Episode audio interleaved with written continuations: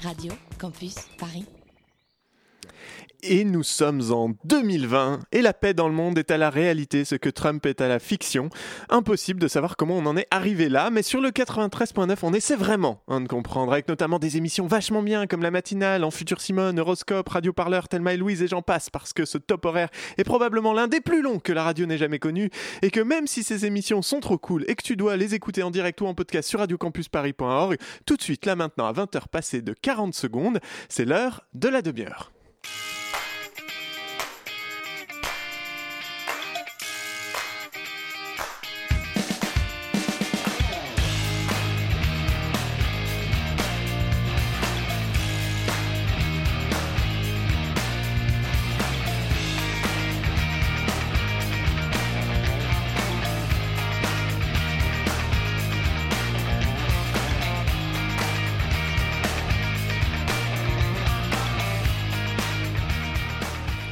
Bonsoir, bonsoir auditrice, c'est la demi-heure, je suis Pitoumé et, et, tout seul, du coup, hein, je fais n'importe quoi.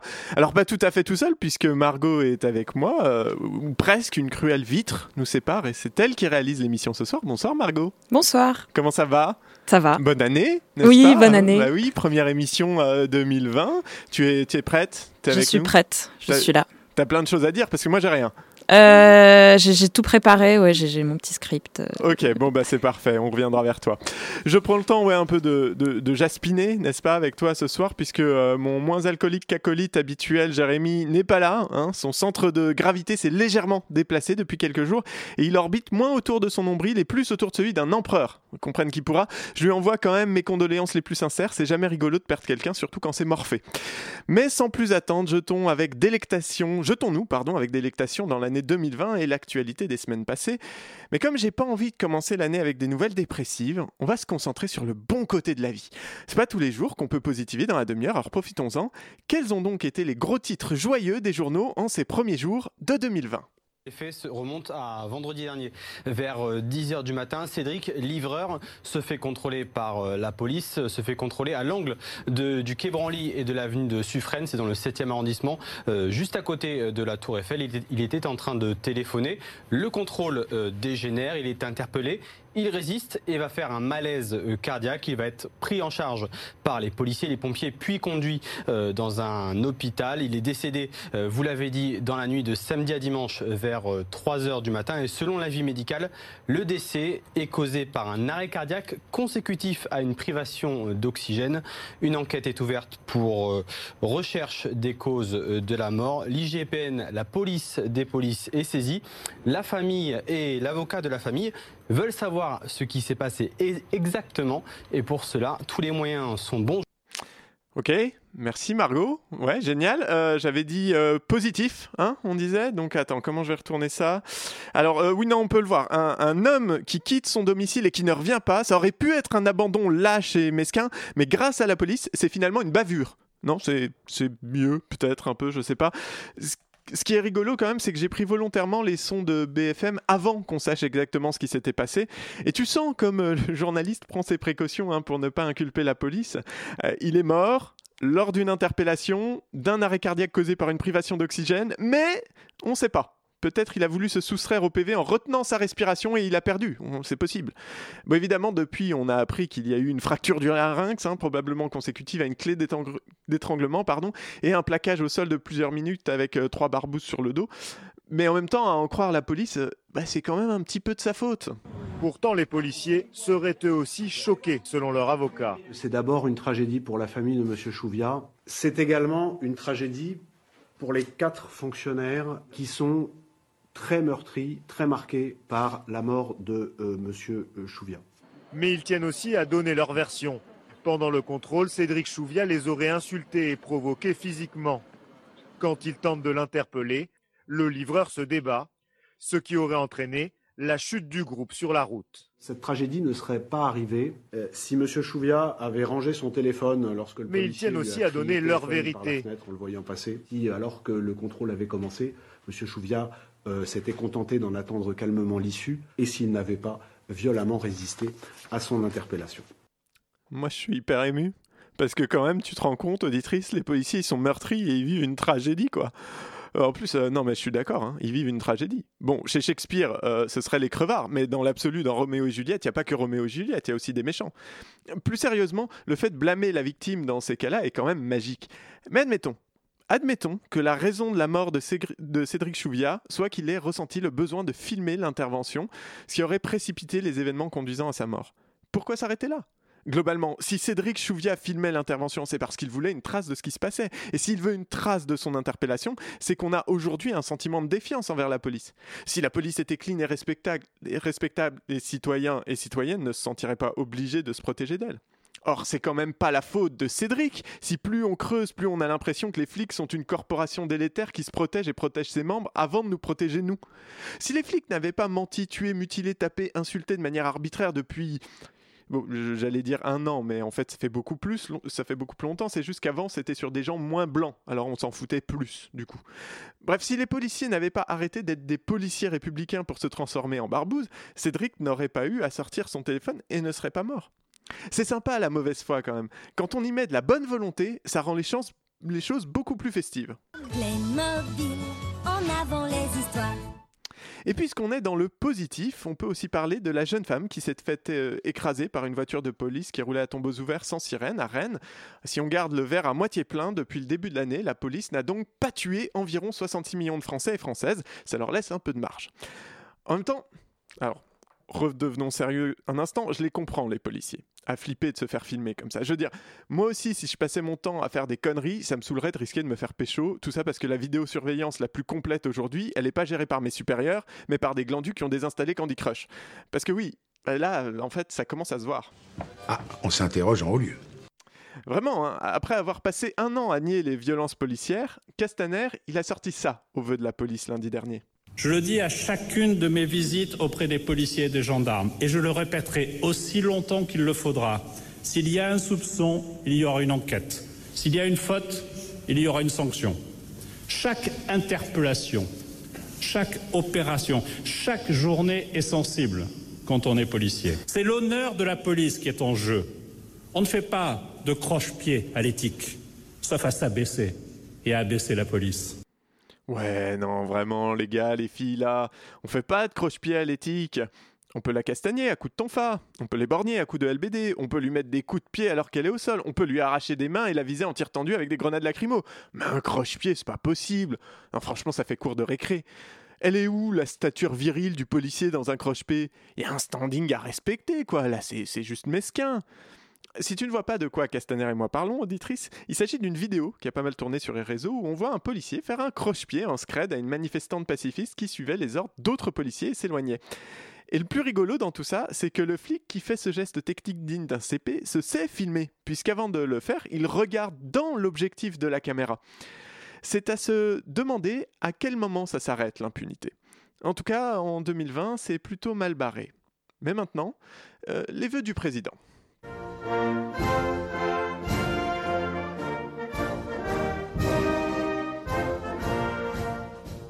Françaises, Français, mes chers compatriotes de l'Hexagone et d'Outre-mer, j'ai l'honneur de m'adresser à vous le 31 décembre, en ce moment de fête de fin d'année où pour la plupart vous êtes malades.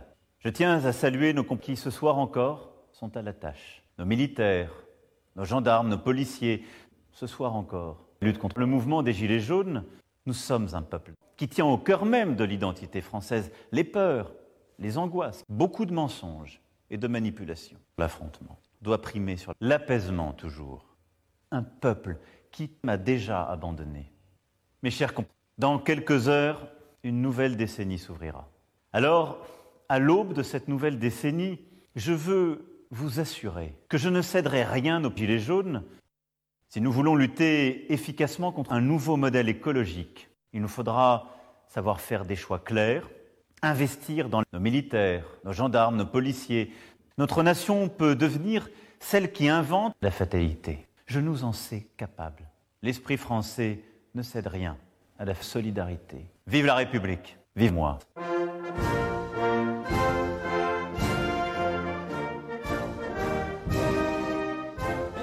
Est-ce que c'était un vieux robinet, Jérôme Et mon physique plaît à beaucoup de gens. Mais qui puis-je à la fin Choquante, mon cul Bon, André C'est nul Fermez-la Je t'emmerde, puceau Je vous ai eu Mais qu'il est con Oh, si ta gueule Il va se calmer, Et personne va parler de sa coupe de cheveux Comment il t'a fumé Bah, Les gens meurent, c'est tout. Quelqu'un nous écoute.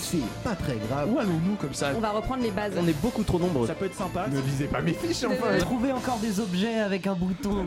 Chablis Hebdo, c'est tous les vendredis à 19h sur Radio Campus Voilà les vœux du président qui nous étaient euh, gracieusement offerts par Chablis Hebdo, une émission qu'elle est bien quand on l'écoute. Quant à toi, tu es toujours avec la demi-heure et puis on revient dans quelques instants pour parler des experts dans les médias. Reste à l'antenne.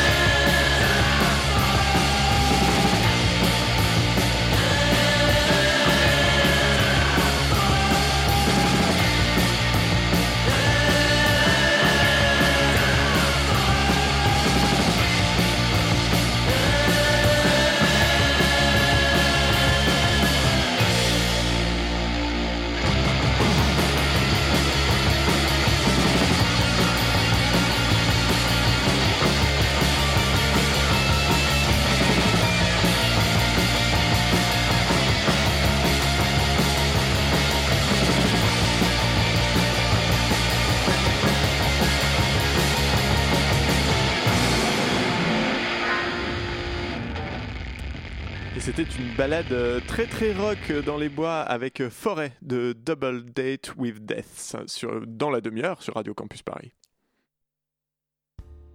La demi-heure de 20h à 21h une fois par mois sur Radio Campus Paris. Et c'est de la merde. Le savoir. Ah, le savoir, cette chose pas palpable qui pourtant impacte chaque seconde de nos vies, généralement pour pour nous briser les gonades. hein. Par exemple, savoir comment est produit le steak de ton burger t'empêche de le savourer naïvement. Savoir que dans l'usine où est produit ton téléphone, ils mettent des barreaux aux fenêtres pour empêcher aux gens de se suicider te chatouille légèrement la morale hein, quand tu t'en sers pour commenter LOL sous un gif de chat mignon. Savoir que Polanski est un violeur t'emmerde parce que tu peux plus dire que le pianiste euh, est ton film préféré.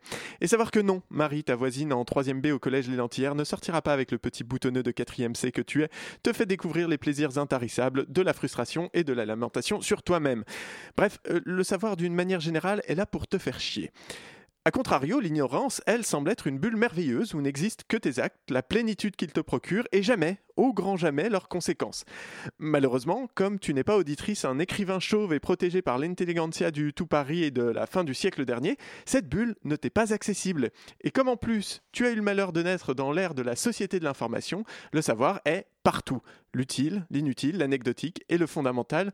Dès que tu allumes la télé, la radio, ouvres un journal ou parles avec Jérémy à la cantine à midi, on te la scène. Quand bien même tout ce que tu penses euh, en toi, euh, c'est que ai rien à carrer Mais il y a quand même deux, trois questions qui méritent d'être posées sur le dit savoir. La première qui paraît essentielle, fondatrice, c'est qui produit le savoir? Et ben on va pas y répondre à celle-là parce que ça m'intéresse pas trop ce soir euh, de me pencher dessus. Ça pourrait être un futur sujet chiant parce qu'il y a beaucoup à dire sur ce thème, hein, qui produit, mais aussi comment, pourquoi, dans quel cadre, mais c'est pas le propos. Vous allez vous grouiller, oui Oui, j'arrive, j'arrive. La deuxième question, c'est qui passe le savoir? Et là, on commence à toucher à notre sujet. Parce que à cette question, il y a des réponses évidentes. Les enseignants et enseignantes, les professeurs viennent naturellement à l'esprit quand on évoque la transmission du savoir, mais du coup, on pense aussi principalement aux enfants. Hein. Or, c'est pas parce que tu vas plus à l'école que tu n'as pas besoin qu'on te transmette un savoir. Par exemple, au hasard, si je prends la réforme des retraites, bah, tu vas peut-être pouvoir me parler des problèmes de financement du système actuel, du modèle suédois et de l'effet du système à points sur le montant des pensions. Si tu es taquin, tu me parleras de l'âge d'équilibre. Et si tu écoutes la demi-heure, tu me parleras de Bernard Friot. Mais tout ça, tout ça, c'est du savoir qu'on t'a donné. hein. Tu n'es a priori, et c'est peut-être hyper méprisant de ma part, tu n'es a priori, disais-je, pas réellement, euh, tu n'as a priori, pardon, réellement travaillé sur la question du régime de retraite. Non seulement tu n'as pas produit un savoir, mais tu n'as même pas obtenu ces informations en les recueillant directement auprès des gens qui l'ont produit, mais plus probablement en écoutant des types, car c'est le plus souvent des mecs, hein, on y reviendra, en écoutant des types en parler à la télé, à la radio, dans les journaux ou en podcast. Des gens qui, d'une manière ou d'une autre, te sont présentés comme des experts du sujet et qui, en s'exprimant, te permettent de t'informer et de former ta propre opinion. Ben voyons, mon colon Non mais si, si en plus je t'assure, je suis même pas ironique ici. C'est vraiment l'idée qu'il y a généralement dans les médias, trouver des personnes en mesure d'analyser le monde et d'être capable de retranscrire simplement sa, complexité aux téléspectateurs et téléspectatrices. C'est même euh, ce qu'on apprend aux enfants hein, dans les écoles. En témoigne une vidéo produite par le CLEMI, le Centre pour l'éducation aux médias et à l'information, et destinée aux enseignants et enseignantes de primaire. La vidéo montre la réaction d'une classe de CM2 face à un nutritionniste d'une pub télévisée pour produits laitiers, puis face à un nutritionniste, mais lui au JT de France 2. Alors les enfants, qu'est-ce qu'il a de nouveau, notre petit Gervais? C'est le seul qui ait deux fois plus de calcium, c'est-à-dire autant que dans un grand verre de lait. Toujours de la vitamine D pour mieux fixer le calcium sur les os. Et C'est parti pour bien grandir. Oh, il y a des nouvelles pailles à planter Je viens de voir une pub euh, sur un yaourt avec deux fois plus de calcium. Un monsieur qui s'appelle Stéphane et euh, son métier c'est nutritionniste de, de Danone et qui explique aux enfants euh, qu'il y a deux fois plus de calcium. Monsieur est habillé avec une chemise blanche, souvent comme les docteurs ou les dentistes ou alors les scientifiques. Il n'est ni nutritionniste ni boucher, il est juste acteur pour les pubs. Ces yaourts sont-ils gages de bonne santé? Pour le savoir, nous avons apporté différents produits à notre nutritionniste. D'abord, les natures. Pour moi, le yaourt nature est un des éléments santé euh, et un aliment phare de notre alimentation occidentale. Mais attention avec certains produits aromatisés. Quand vous êtes dans des yaourts comme ça plaisir, vous montez rapidement à un morceau et demi, voire deux morceaux de sucre euh, par yaourt. Moi, je pense que c'est celui du journal de 20 heures qui a raison. Parce que là, c'est un nutri- nutritionniste qu'on interroge sur son opinion. Alors que dans une publicité, on peut très bien payer quelqu'un pour qu'il joue un rôle et dire quelque chose qui dépasse ses pensées. Je pense que c'est le journal de 20h qui a raison, parce que dans les pubs, souvent pour donner envie d'acheter, eh ben, on... Eh ben, on dit des choses vraies, mais on dit pas ce qui n'est pas bon. Et voilà, bah c'est réglé, la relève est assurée. Si toi-même, auditrice, tu es capable de faire la différence entre le faux scientifique de la pub et le vrai scientifique du JT, tu es équipé pour foncer sur l'autoroute de l'information. Équipé d'un casque en mousse et d'une trottinette électrique bridée à 20 km/h sur une 4 voies en sens inverse, certes, mais équipé quand même. Bah oui, parce qu'il se trouve qu'en voyant l'extrait, je me suis dit, tiens, c'est marrant, ce nutritionniste, j'ai déjà vu sa tronche quelque part. Et, taquin comme je suis, tu me connais, j'ai un peu cherché. Mais il se trouve que c'est pas la première fois que le dit bonhomme, euh, et qui s'appelle Rio Nutricon, hein, parce que je refuse de lui faire de la publicité, ce n'est pas la première fois, disais-je, que Nutricon passait dans les médias. Non, on l'a vu notamment au micro de RMC, RFM, RTL, Europe 1, BFM, France Inter. Tout ça, c'est trois ou quatre dernières années. hein.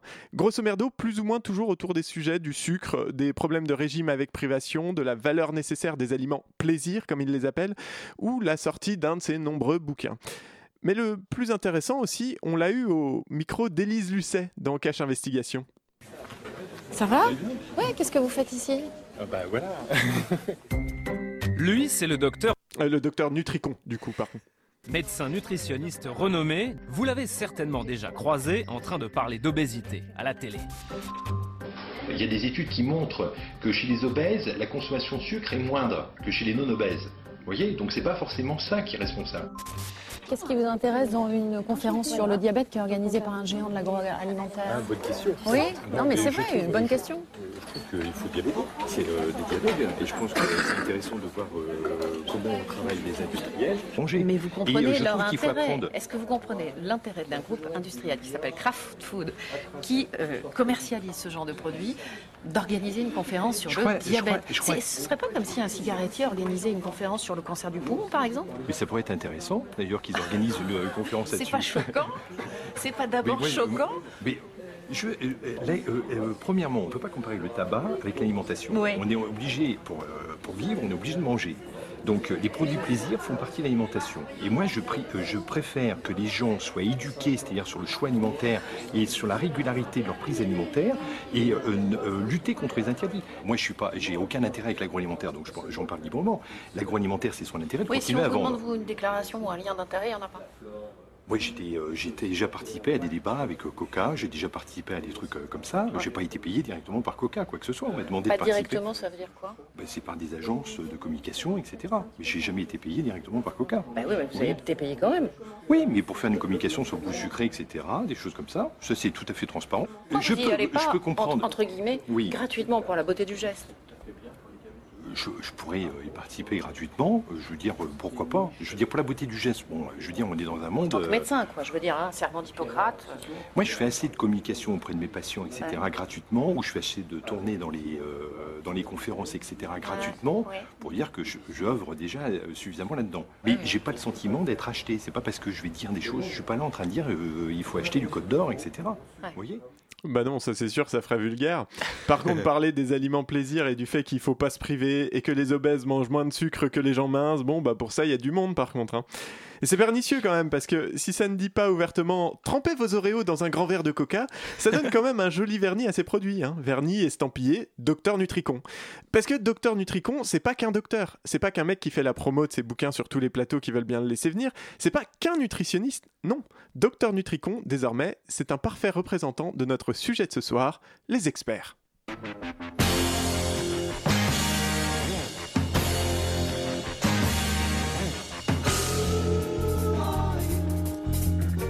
Bon, du coup, euh, je coupe là parce que tu m'as encore foutu un son là de 30 secondes qui sert à rien.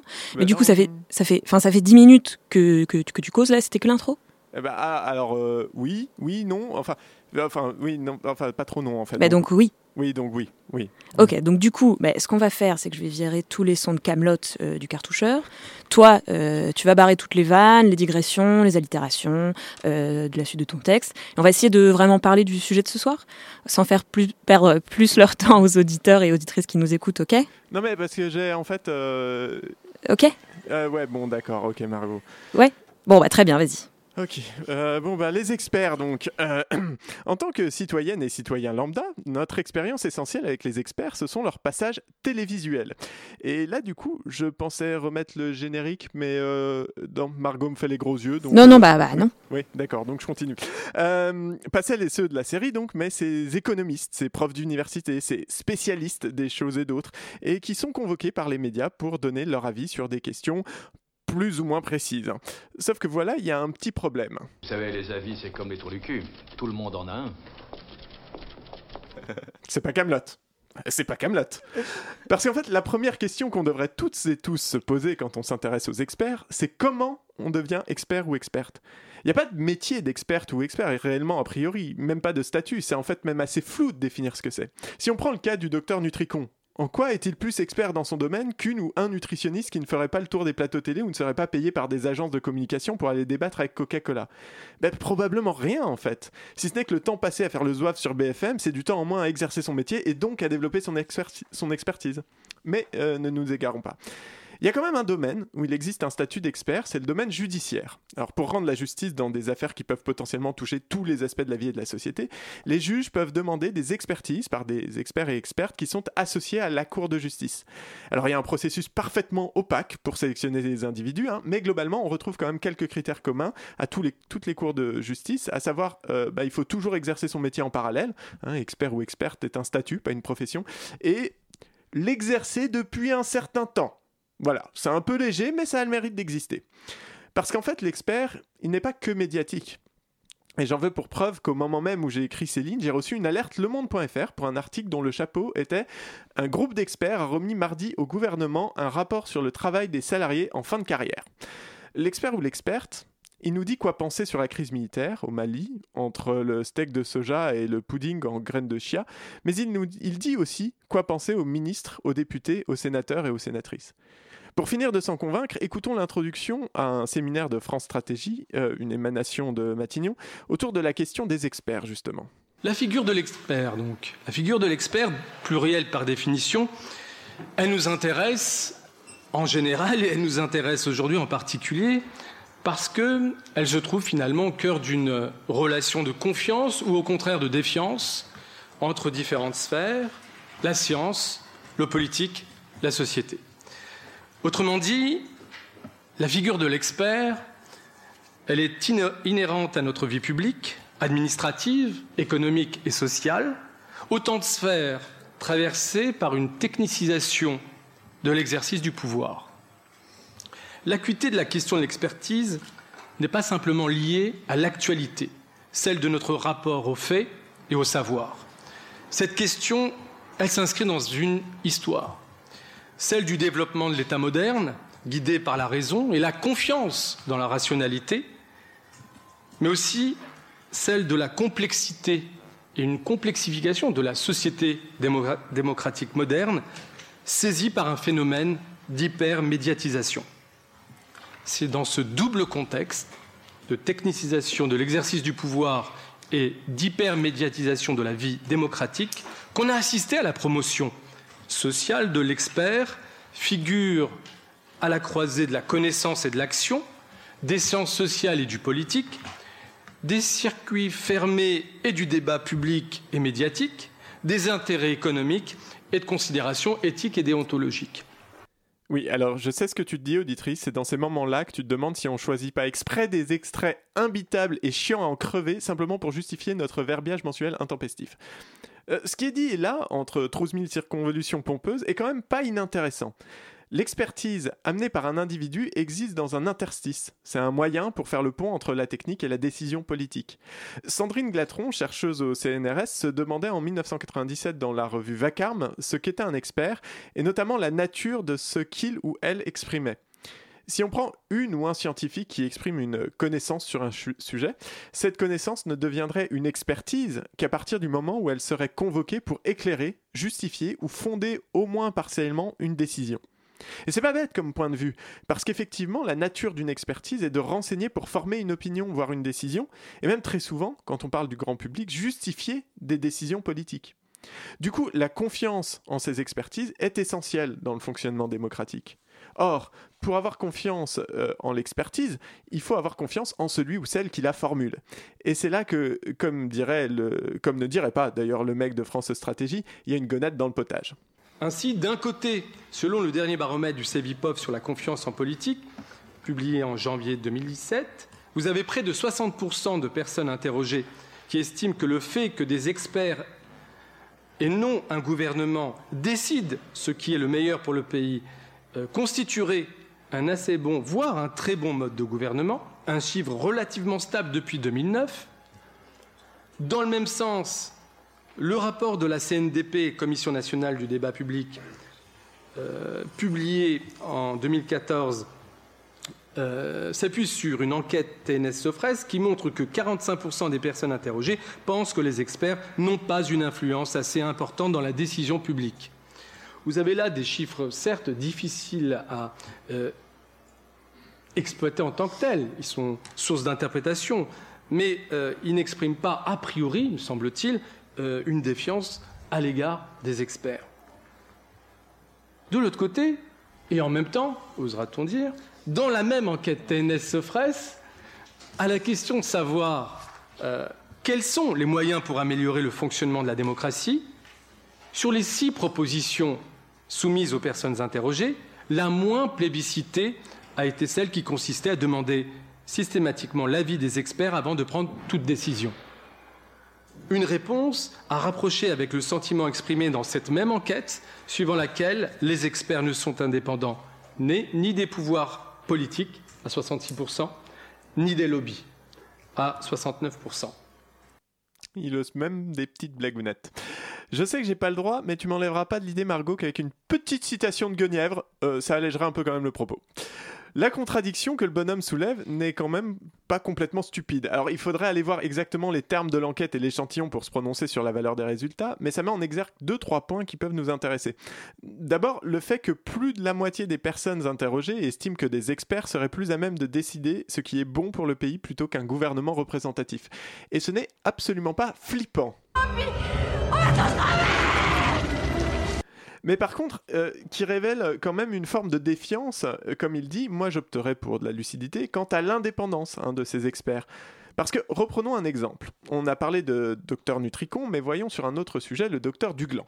Alors, docteur Duglan est à la base un urologue, puis un entrepreneur et désormais un expert de l'intelligence artificielle. Et un expert alors sacrément demandé, parce qu'on le retrouve depuis plusieurs années partout pour en parler. On parlait euh, tout à l'heure de, euh, cette euh, vision de, Google, notamment donc autour de l'intelligence artificielle. C'est notamment hein, votre créneau. Vous estimez que vous, d'ici 40 ans, le cerveau Google sera plus efficace que le cerveau humain? D'abord, je voudrais qu'on donne la parole à Laurent. Parce que voilà, ça aussi, ça fait partie de la réflexion sur cette France qu'on dit invisible, sur cette France qu'on dit périphérique. Vous avez écrit Laurent. On est en train de fabriquer des millions de gilets jaunes. Alors de quoi parliez-vous et pourquoi? Le club de la presse d'Europe 1 avec euh, Alexandre, qui est chirurgien, qui était NARC, qui sort d'HSC, qui a créé DNA Vision, qui est un, une entreprise qui fait du séquençage de l'ADN, qui avait aussi créé le site Doctissimo. Alors, mon invité de ce dimanche est un homme quelque peu multicasquette, à la fois médecin, chef d'entreprise, essayiste, chroniqueur et militant politique, chirurgien urologue et neurobiologiste. Il cofonde en 1999 le site de santé grand public doctissimo.fr qu'il revend dix ans plus tard. En 2010, il rachète euh, DNA Vision, une société belge de séquençage d'ADN. Entre 2011 et aujourd'hui, il écrit divers ouvrages autour de l'intelligence artificielle et des progrès de la médecine. Son dernier ouvrage coécrit avec Jean-François Copé, oui, vous avez bien entendu, est paru dernièrement chez Jean-Claude Lattès et s'intitule L'intelligence artificielle va-t-elle aussi tuer la démocratie? On vous le recommande chaudement. Vous qui avez écrit en 2011 La mort de la mort, comment la technomédecine va bouleverser l'humanité, vous êtes très au fait des recherches menées par les géants du web, notamment les GAFA, Google, Apple, Facebook, Amazon. La conscience de la finitude ne détermine-t-elle pas notre rapport à la mélancolie? Oui, alors le dernier extrait, au cas où tu en doutais, c'était France Inter. On l'interroge quand même sur tout, hein, euh, Duglan, tu constateras. Il est là pour la crise des Gilets jaunes, pour des annonces de Google, pour sauver la démocratie. Et ça fait dix ans que ça dure. Mais docteur Duglan, il a aucune légitimité scientifique. On ne l'entend qu'à la radio ou à la télé, on le lit dans l'Express où il joue les futurologues, au Monde ou même dans Valeurs Actuelles et Causeurs, mais l'expertise du monsieur n'a aucune réalité académique ou même professionnelle. J'évoquais tout à l'heure la dimension euh, professionnelle justement de l'expertise. Docteur Duglan, il est absolument pas un professionnel de l'intelligence artificielle. Il est au mieux un amateur éclairé. Et si son hobby n'était que de venir faire le zouave à la télé de temps en temps, bon, j'aurais à redire, mais on pourrait aussi se dire que c'est pas si grave. Mais non, non, Docteur Duglan a aussi été amené plusieurs fois à venir prendre la parole à l'Assemblée nationale et au Sénat. Hein, pas pour expliquer euh, les avancées en termes de soins urologiques ou euh, sur l'évasion fiscale, puisque le monsieur a déménagé à Bruxelles avec euh, femmes et enfants, mais bien, bien sur les évolutions et les effets de l'intelligence artificielle. Alors comprends-moi bien, je ne dis pas qu'il dit que des conneries mais il en dit quand même beaucoup.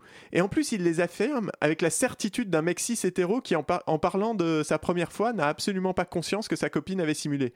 Euh, fondamentalement, et pour reprendre ses propres mots, les digital natives ne sont pas meilleurs que les vieux cons euh, comme moi. Mais les digital natives sont pas spécialement bons en quoi que ce soit, en fait, donc c'est pas une super nouvelle.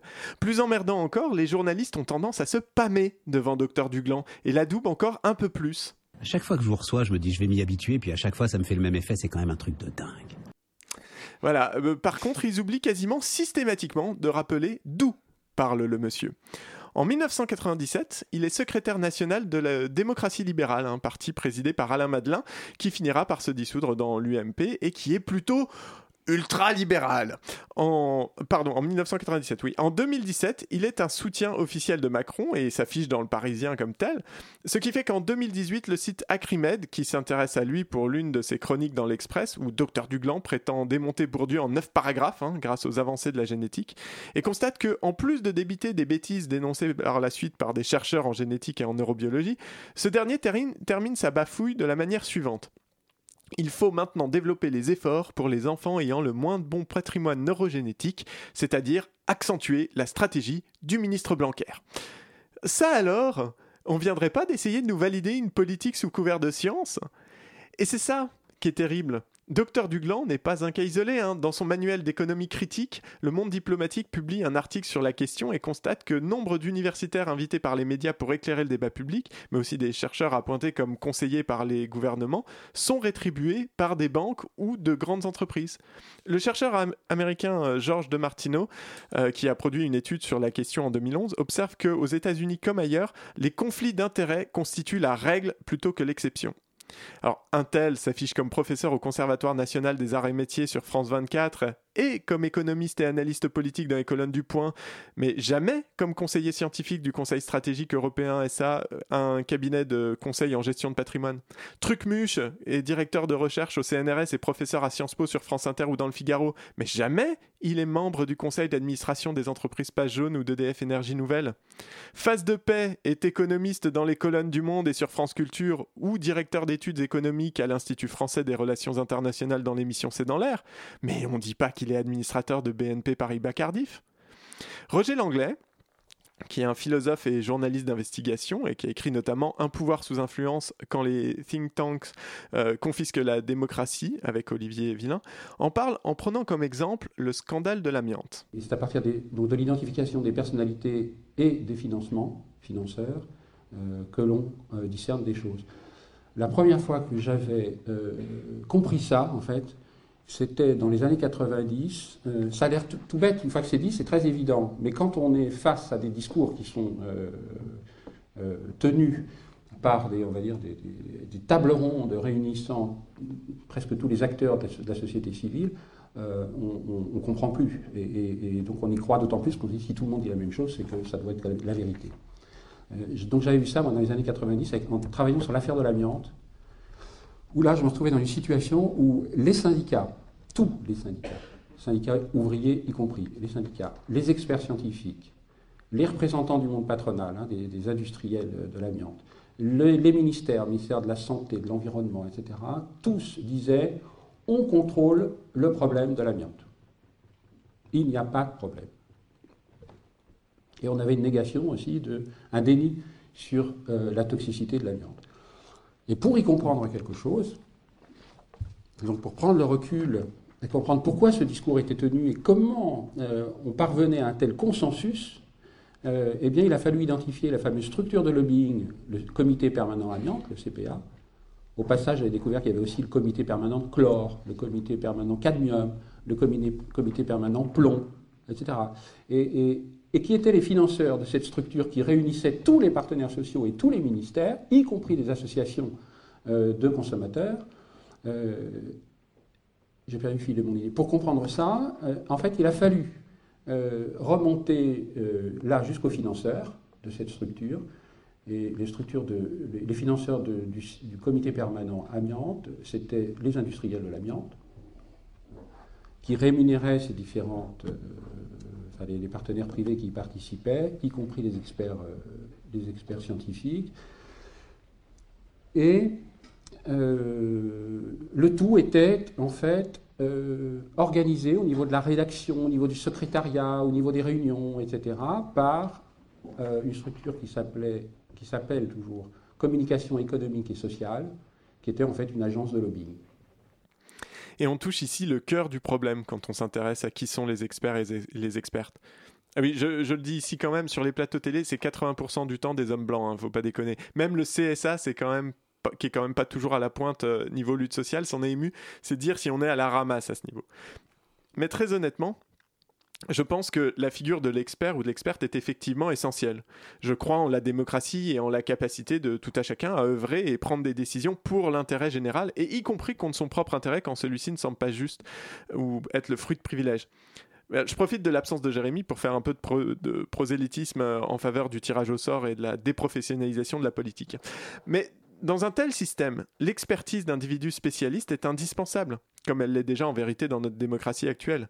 Mais du coup, la confiance en ces individus et leur expertise est indispensable aussi, et c'est bien ça dont il est question. Le problème aujourd'hui, c'est que quand des chaînes et radios d'infos en continu consomment 45 invités par jour, comme c'est le cas par exemple pour France Info, on va forcément retrouver les mêmes bons clients. Ceux qui décrochent le téléphone, ceux qui ont rien de mieux à foutre, ceux qui acceptent de venir parler entre deux pages de pub avec des contradicteurs peu légitimes puisqu'ils acceptent les mêmes conditions peu propices à une expertise éclairée. On ne peut pas développer une pensée intelligente et mesurée chez Pascal Pro, c'est pas possible. On se retrouve avec un dilemme qui illustre cette citation de La Rochefoucauld. La citation est la suivante. Elle est de La Rochefoucauld. L'intérêt parle toutes sortes de langues et joue toutes sortes de personnages, même celui du désintéressé. Ouais, ouais, ceux qui viennent servent soit leur pomme, soit une idéologie, et le plus souvent l'idéologie dominante. Et comme leur présence médiatique leur donne une légitimité et participe tout naturellement à la formation de l'opinion publique dans cette grande entreprise que Chomsky appelle la fabrique du consentement, on les retrouve aussi dans le processus démocratique. Et c'est là ben, que ça devient inquiétant. Non pas parce qu'ils entrent dans le processus démocratique, après tout, pourquoi pas, mais parce qu'ils y entrent avec les apparats de l'objectivité scientifique qui est un leurre absolu. Le plus dangereux dans tout ça, c'est que j'ai parlé aujourd'hui essentiellement d'individus, mais il y a un phénomène qui participe activement à la production et à la diffusion de ces experts, et ce sont les think, think tanks, avec mon super accent, mais ce sera pour une euh, prochaine émission. En attendant, je laisse la nouvelle journaliste de la demi-heure clore ce sujet avec ce qu'on devrait toujours avoir à l'esprit quand on écoute le discours d'une experte ou d'un expert. On peut très bien payer quelqu'un pour qu'il joue un rôle et dire quelque chose qui dépasse ses pensées.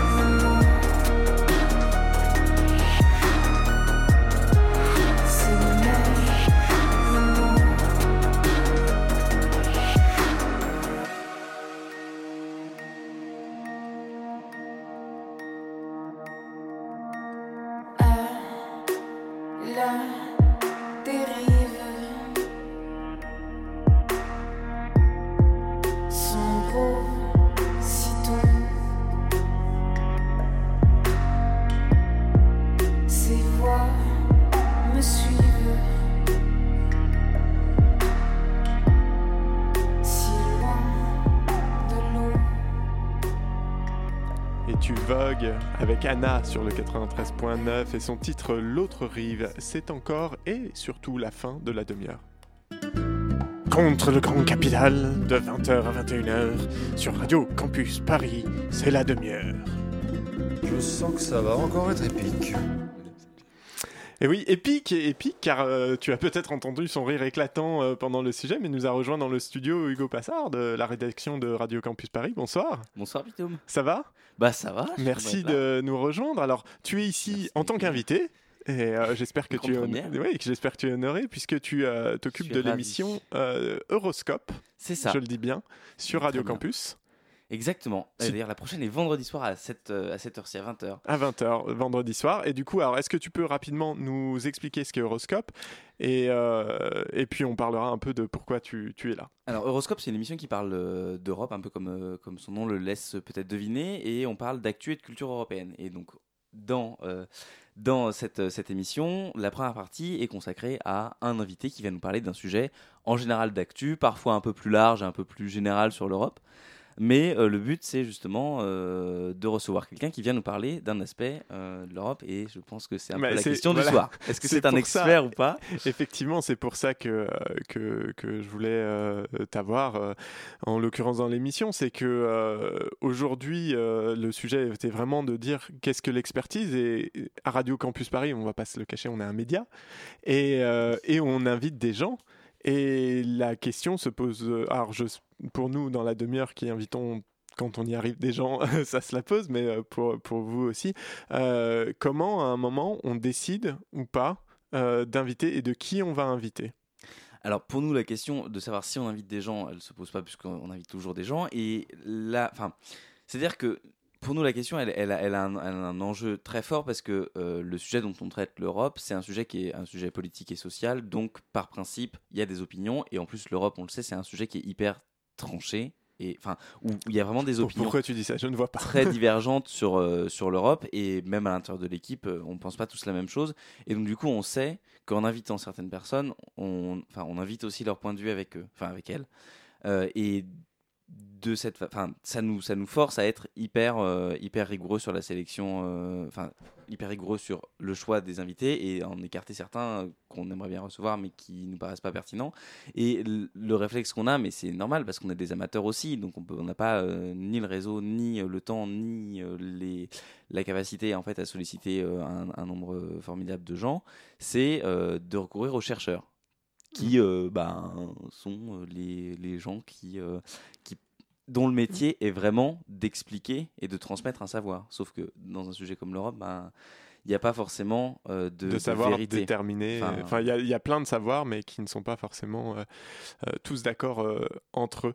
Comment on, comment on trouve à un moment un- Comment on définit, comment on décide qu'un chercheur est, pertinent sur une question? Est-ce que c'est uniquement par rapport à son sujet de recherche? Parce que parfois, alors moi c'est ce à quoi on est confronté nous à la demi-heure euh, potentiellement, des fois, c'est qu'on a euh, une idée de, sujet. Euh, en général, on essaye que l'invité soit en lien avec ce sujet et on va trouver un chercheur. On va beaucoup aussi chez les universitaires, mais on va trouver quelqu'un qui s'exprime sur ce sujet. On trouve son opinion pertinente et puis finalement, quand on regarde derrière son parcours et euh, ses recherches, euh, bah, ça colle pas forcément. Euh, Est-ce que c'est quelque Mais chose sur enfin, lequel tu Ouais, tu l'as- dit dans ton, dans ton, dans ton sujet. On, on découvre bah, plus tard qu'en fait il est administrateur de telle ou telle euh, boîte privée, pas du tout recommandable. C'est compliqué à notre niveau de savoir, d'avoir tout le curriculum de- de- d'une personne qu'on reçoit. Euh, Il y a des indicateurs euh, qui peuvent, comme le sujet de thèse, les axes de recherche principaux, euh, l'établissement d'enseignement supérieur dans lequel la personne est affectée, etc. Sauf que ben, c'est pas des indicateurs absolus parce qu'on peut être euh, éminent chercheur quelque part et à côté avoir des intérêts privés euh, financiers euh, très discutables. Euh, les chercheurs sont peut-être des chercheurs et des gens qui ont euh, beaucoup de connaissances et beaucoup de et une déontologie dans leur métier, mais à côté ça reste des gens qui peuvent avoir une éthique personnelle plus que douteuse. Donc c'est compliqué de, enfin, voilà, des fois c'est un pari un peu de, de Du savoir, coup, euh, pour toi, euh, le- les journalistes, enfin le- que nous sommes, euh, même amateurs, on est journalistes quand même. euh, notre travail, il est plutôt à quel niveau? Il va être dans la sélection de ces personnes? Il va être dans leur, la façon dont on va les présenter, leur donner la parole? C'est quoi le point le plus sensible finalement? Bah, je pense qu'il y a trois niveaux. Il y a sélectionner les personnes, savoir si a priori la personne semble pertinente, auquel cas l'inviter. Une fois qu'on a invité la personne, euh, se renseigner sur son parcours et savoir sous quel angle, enfin, quelle partie de la personne on a invité, entre guillemets, si on a invité euh, le chercheur à tel endroit ou si on a invité euh, le militant politique ou la militante politique de telle, de telle partie ou organisation. Mais ça, normalement, si on se rend compte que la personne est militante politique, euh, bah, on essaie soit d'éviter, soit d'y aller à fond et dire bah oui, en fait, on vous invite comme militante politique et auquel cas on invitera un autre militant politique d'un autre parti, d'un autre euh, courant. Et le, le troisième niveau, c'est aussi en tant qu'amateur. euh, parler des amateurs éclairés, les journalistes, c'est l'exemple type des amateurs éclairés. Alors nous, on est amateurs journalistes, donc c'est encore moins, on est encore en dessous, mais mais le Jackie et Michel de l'info. voilà. Euh, c'est toi qui la tête. je, je ne reprends pas du tout ces paroles. Euh, le troisième niveau de, de, de, de, bah, sélection, c'est aussi de dire, euh, de se renseigner suffisamment pour arriver dans la mesure du possible à tenir la dragée haute à l'invité et pas lui laisser dire n'importe quoi, ou en tout cas à pouvoir lui apporter une contradiction qui soit pas une contradiction de façade et d'interroger, de savoir à quel moment de son discours les points qu'il aborde sont moins évidents que d'autres, parce qu'évidemment, quand on est dans une émission qui est assez généraliste, qui est courte, euh, et où on fait pas trois heures de discussion sur un sujet hyper approfondi entre chercheurs, ben, on reste euh, à la surface des choses, forcément. Mais il y a des points qui sont évidents et d'autres non. Et les points non évidents, il faut savoir les identifier et il faut savoir les questionner, parce que sinon, euh, on fait de la pub pour quelqu'un qui vient vendre sa soupe, quoi. Qu'il soit chercheur ou non, d'ailleurs. Il y a eu des entretiens comme ça qui se sont mal passés ou en tout cas ou que, que pas que vous regrettez parce que bon on va pas on n'est pas quand même en train de se flageller mais en tout cas où, tu te dis a posteriori là on a mal géré soit le choix de l'invité soit la façon dont on a euh, traité l'invité. Bah, il y a, y a plusieurs choses. C'est-à-dire que d'invités où on a eu trop l'impression de leur servir la soupe, je vais pas trop souvenir. Euh, en revanche, d'invités qui, du coup, ont, vraiment euh, nous ont débordé en fait et, euh, ont, développé leur discours de manière ininterrompue sans, forcément vendre leur propre leur sans se vendre eux-mêmes mais mais en développant leur, discours sans qu'on puisse le recadrer le discours et, dire bah en fait nous on vous reçoit pour ça et ça et on vous reçoit pas juste pour que vous nous fassiez un résumé de votre thèse mais on vous reçoit pour tel et tel tel et tel point ça a pu nous arriver et c'est vrai qu'on se dit bah là il faut être capable de, euh, de cerner les sujets de manière très cintrée en fait et de savoir où on veut aller et où on veut surtout pas aller et pas laisser déraper la chose après recevoir des invités par téléphone c'est compliqué C'est encore un autre problème, effectivement. En tant que, que journaliste, toujours, moi, il y a une question qui me traverse euh, quand on a des interviews euh, courtes, comme ça peut être, comme c'est le cas hein, dans certaines émissions de Radio Campus Paris. Euh, je pense même si c'est plus long que la plupart euh, des émissions radio, la matinale, c'est quand même pas un format si long que ça. C'est deux fois 12 minutes à peu près. De, c'est assez court mais on fait, on difficilement plus long sauf à faire des grands entretiens Ouais. qui ne sont en fait qui sont toutes les missions qui, qui prennent tout, voilà. Mais je me demande des fois euh, que quand on traite de sujets euh, techniques, si euh, l'invité n'est pas en soi plus un handicap euh, pour, pour développer une pensée qu'autre chose. Parce qu'on est obligé de gérer justement euh, j'allais dire l'ingérable, pas forcément, mais en tout cas des impondérables qui sont bah, la façon dont il va répondre, sa capacité à s'exprimer, euh, sa capacité à synthétiser, etc. Et que est-ce que des fois tu crois pas qu'on aurait peut-être intérêt à privilégier du travail journalistique euh, d'analyse et qui vient restituer euh, une, une pensée. Alors, je vends ma soupe là pour le coup, effectivement, puisque c'est ce qu'on essaye de faire avec la demi-heure, mais quand je regarde, soit Radio Campus Paris, mais les médias d'une manière générale, quoi, entre euh, 10 minutes d'entretien euh, sur France Inter avec Léa Salamé et un, papier de 10 minutes de quelqu'un qui a pris le sujet à bras le corps et qui a essayé de s'approprier et qui essaye de le vulgariser, est-ce qu'à un moment on fait pas un choix qui est, qui est un peu étrange d'un point de vue transmission d'information Bah, c'est faire le choix, enfin c'est reconnaître et faire le constat de sa propre, euh, en tant que journaliste euh, amateur ou professionnel, c'est pas la question, mais de sa propre euh, incapacité à pouvoir cerner tous les sujets. C'est-à-dire que pour une émission généraliste comme la matinale, que ce soit la matinale de Campus Paris ou une autre, c'est compliqué quand on est journaliste de connaître, de pouvoir faire des recherches approfondies sur tous les sujets. Et Il y, a beaucoup de gens qui pourraient parler d'un sujet mieux que nous. Donc on, on fait le choix aussi de donner la parole à quelqu'un qui parlera mieux que nous de ce sujet, mais ça ne veut pas dire qu'on se dessaisit du sujet. Parce qu'on choisit l'angle, on choisit les questions qu'on lui pose, et on s'est renseigné euh, suffisamment afin de euh, pouvoir lui apporter la contradiction et de pouvoir éviter d'entendre un discours qu'on ne souhaite pas, et de pouvoir euh, rester maître à bord, entre, guillemets. Donc je pense que c'est un risque à courir d'une certaine manière, parce que on peut pas être expert en tout, et si on veut traiter de beaucoup de sujets, ben, ça implique nécessairement de parfois déléguer la parole, mais euh, il faut déléguer cette parole dans la mesure du raisonnable et tout en gardant les rênes de ce qu'on de ce qu'on dit. Après, c'est vrai que c'est- un risque et parfois, parfois ça dérape, mais la plupart du temps, je pense que bah il y, a- il y a aussi des moyens de contrôler une interview en tant que journaliste et de, et de pouvoir euh, recadrer entre guillemets l'expert parce que la parole de l'expert, comme la parole de n'importe qui, n'est pas incontestable en soi en fait. Mais par contre, quand on. Ça, ça, je trouve que ça marche bien, effectivement, à l'échelle d'une émission ou d'une radio.